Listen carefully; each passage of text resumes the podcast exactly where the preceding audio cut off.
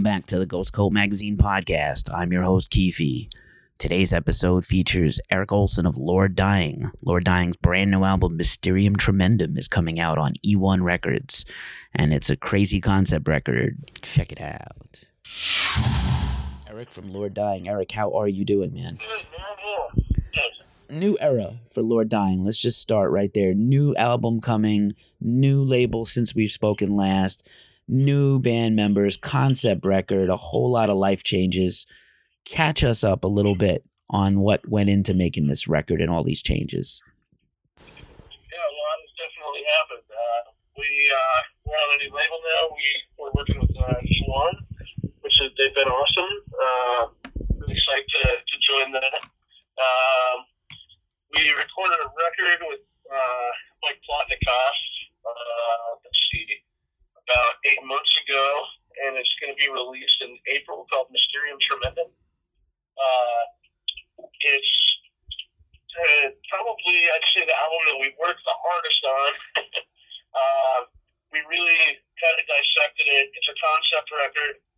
We we pieced it together part by part and demoed everything like very meticulously uh, before even sending it to our new rhythm section, which uh, brings me to uh, yeah Matt Price and uh, and Chase Manhattan. Uh, Matt's on bass, Chase playing drums. Uh, they both live in Los Angeles, and uh, Chris and I live in Portland.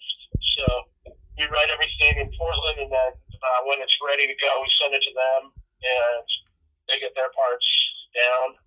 Uh, and we recorded it in LA, so that worked out pretty well for them. So uh, we had a few days of rehearsal, but we were very well prepared. Uh, yeah, so it was it was a great process. It's a lot different than we did before. We kind of uh, blasted through everything before, which was fun. Uh, really, the, the goal before was to keep the momentum going, which we did, and then it was nice to uh, to be able to step back for a second, and really work on an album. You know.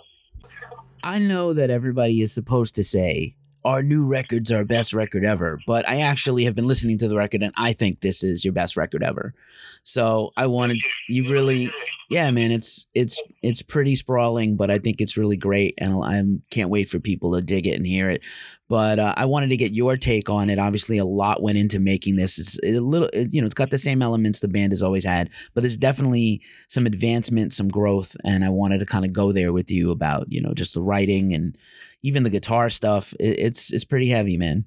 Well, thanks, man. Yeah, yeah. You know, it's. uh I guess this is something we really what we wanted to do, and we always wanted to do a concept record. Uh, and we really just took it song by song. We, we our goal was to kind of have uh, let the music go with the narrative. Uh, so every song is slightly different, and we just we, we did different things. We didn't want to be this, uh, defined by any genre this time, you know. So we just really took it part by part. If there was uh, parts that needed clean singing, then that would be there. If there was parts that needed uh, to be, you know, much more death metal growl, then we did some of that too. uh, there's acoustic guitars, piano, all sorts of stuff. Synth. It's the first time we did synth too, so yeah, it was cool. Yeah, man, it's definitely got uh, all kinds of flavor, and uh, their heavy stuff is super heavy. There's some really incredible progressive rock moments. I'm gonna say that really like tickle my prog rock funny bone, and uh, which I really dig, and I think it's a great step for you guys. Um, you know, really gonna set you apart from you know all your peers. I know the you know the Portland scene is you know well known. You came from there. You were in other bands that are sort of associated, but this is really different than anything you guys have done in a certain sense. Definitely, yeah. Thank you. You're welcome. Yeah, yeah progressive, you know, the, the progressive uh, thing is something we always wanted to do too. Uh, so it was great to finally be able to do that. Like so many of our favorite concept records are progressive, you know, either progressive rock or progressive metal or whatever, you know. It's, uh, it just always felt like an important step, you know, to make like a, a solid piece of art that was uh, more progressive, I guess. Right on. Even the album cover, man, is magical looking. It reminds me a lot of like the Roger Dean Yes albums of the 70s. It's just trippy. outer space and pyramids and a sun and all kinds of weirdness, man. It's fabulous. Yeah, thanks. Yeah, I mean, to be honest, uh, the original uh, plan was to see if we could get Roger Dean to do it. Wow. Uh, and we contacted him, and he was into it, but he had we needed to get this finished uh, before December, so that's when we were kind of putting all the artwork together. And he had he had a winter uh, touring schedule, like going to festivals and signing stuff, so he was he wouldn't be able to, to have done it until uh, the spring, so it didn't work out. But we're really psyched that we got Steve R. Dodd on board because he's amazing too. Um, we really wanted to work with him, but we weren't sure if it would be possible because we couldn't find his contact information anywhere. And uh, then we found we found a uh, uh, it's like an Instagram page by a guy that uh, he, he just does like old pulp novels from the seventies, seventies sci-fi art, and uh, mostly pulp novels. And Steve R. Dodd was uh, every time we see one that we just absolutely loved, it was Steve R. Dodd. We're like, okay, we need to figure out how to how to get a hold of this guy then. And we so we contacted the guy on the Instagram. He knew him, except for the there was another problem. The guy doesn't have uh, internet or uh, or a phone, so he was able to put us in in touch with his sister. He wrote him a letter, and he agreed to do it. And we love it. He, he painted uh, he painted the cover, uh, so the, the punchy panels on the cover creating a gatefold LP, and then also the inside two panels too, so we get two paintings for us. I'm really excited about it. That's amazing. That's an amazing story, man. Wow. Um, uh, people take for granted that everybody's accessible and everybody's supposed to be on all the time. We talk about social media here, so uh, that's pretty incredible. Um, I definitely wanted to talk about the concept of the record because it is very, he- you know, it's not just musically heavy; it's personally heavy. Uh, you guys suffered a pretty tragic loss. Chris suffered a tragic loss that kind of guided the record.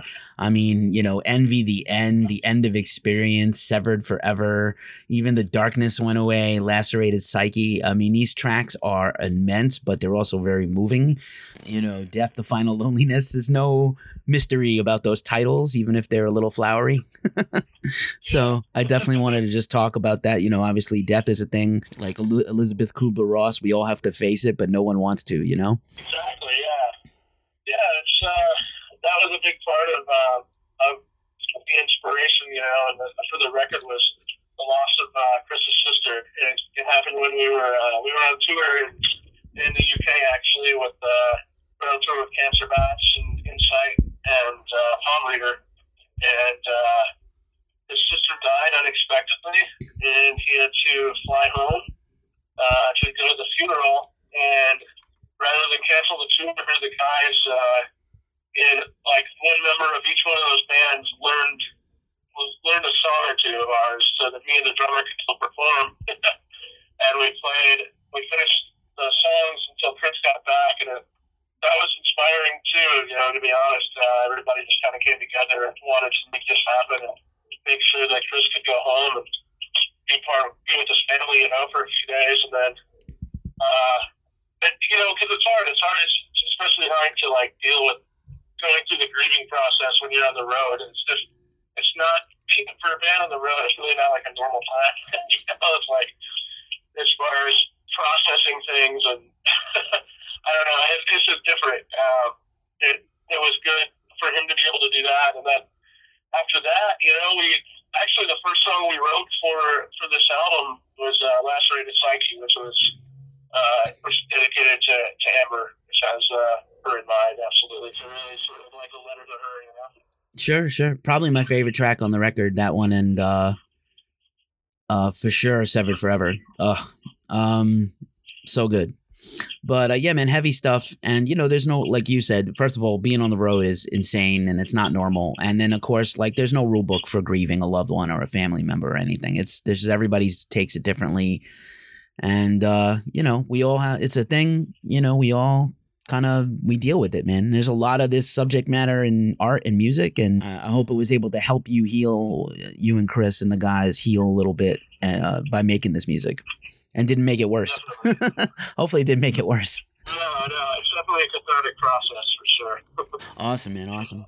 Uh, again, super stoked that you guys landed on E1. Um, you know, no shame in in any previous uh, labels or anything. E1's great. They have you know some like minded bands. You got your Crowbars and your Zakk Wylde, uh, you know, and other kinds of bands. You got Ace Frehley. So it's kind of if you play guitar and you love rock or heavy metal, it's a pretty great label to be on. Definitely. What attracted you guys to them uh, initially when you were looking for a new label home? Part of it was the, the, the heavy department, you know, like we knew we're, we're friends with Crowbar and High Fire too. And, um, you know, they, they, they heard good things, and also partly because they were interested in us. And really dug it uh, and wanted to wanted to make this record happen. And you know, they made us. A, they they they've just been great so far. I I guess that's really what uh, what kind of let us do it.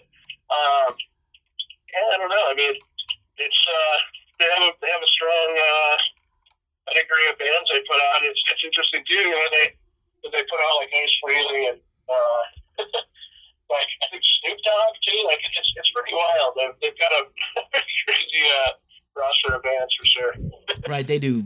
They have rap. They have pop acts. They have movie soundtracks. I don't think people do realize that what a big label they are. In addition to rock and E1 Heavy and stuff, they do have a lot of acts. Uh, that are not, yeah, but that's cool, man. It's good to have a sort of that kind of reach, and um, you know, we live in a weird, precarious era where there's still a lot of people who feel like labels are the enemy of creativity and art. But, you know, you also need a record label to get music into the hands of people unless you're enormously wealthy or have your own distro or, you know, can arrange all that stuff yourself, which is, you know, takes away from the time of making music. So labels still are important. They're not evil. Yeah, definitely. Not all of them. Some of them, maybe. I don't know. Some of them. Um, but yeah, man. So uh, now you have uh, new blood in the band, and I wanted to ask. I know that you and Chris worked on this record for a long time. Did uh, did you know uh, Matt and Chase get to come in? I'm still tripping over Chase's name. I feel like he's a walking advertisement. This guy, but uh, I feel like Matt and Chase did they get to come in and sort of contribute in addition to playing parts, or they get to write a little bit? They, they contributed. Uh, you know, they definitely played all their parts. We didn't write their parts for them, uh, but uh, we we wrote the majority of all the music uh, before it was mostly ready to go. Uh, however, I would definitely say that Matt Matt did some really interesting things in the studio that we didn't have planned that were just great. Like uh, some some of like the cello sounding stuff he was doing with like a, a volume pedal with his bass. It's really cool. Uh, that was unexpected. Uh, yeah, I mean, I, I would definitely say that they uh, you know, they contributed to the sound for sure. Uh, the goal was certainly to be as prepared as possible, though. But uh, so most everything was was written. Uh, but uh, yeah, no, they, they, they definitely contributed their parts. You know, we're, psyched on how it turned out. I'm looking forward to catching you guys on the road. What do you have uh, lined up for touring that you can talk about uh, to promote this new album? We'll be uh, a U.S. and Canadian tour uh, coming starting in May, in May into June, and then uh, it hasn't been announced yet though, so uh, uh, it will be announced soon. And then there's, there's some other stuff too coming up. Uh, we'll, we'll be back in Europe uh, October, November. Uh, you know, there's going to be more U.S. tours too, but as of right now, is the headline tour is what we what we've been focusing on. So it'll be a pretty massive U.S. tour some Canadian dates as well. Killer, man, killer. I always look forward to you guys live. You bring it, and uh, I can't wait to hear some of this new stuff pulled off with the old material as well. Uh, Mysterium Tremendum comes out in April. E1's the label. Eric from Lord Dying, man, thank you so much for hanging out with Ghost Cult today. Uh, really look forward to seeing you guys soon. Yeah, thanks, man. Appreciate it. Take care, man. Thanks for checking out today's podcast. Follow, like, and subscribe wherever you hear these podcasts. Also, check out Ghost Cult Magazine on social media Facebook, Instagram, Twitter, and YouTube. And finally, check us out at ghostcultmag.com. We're out. Peace.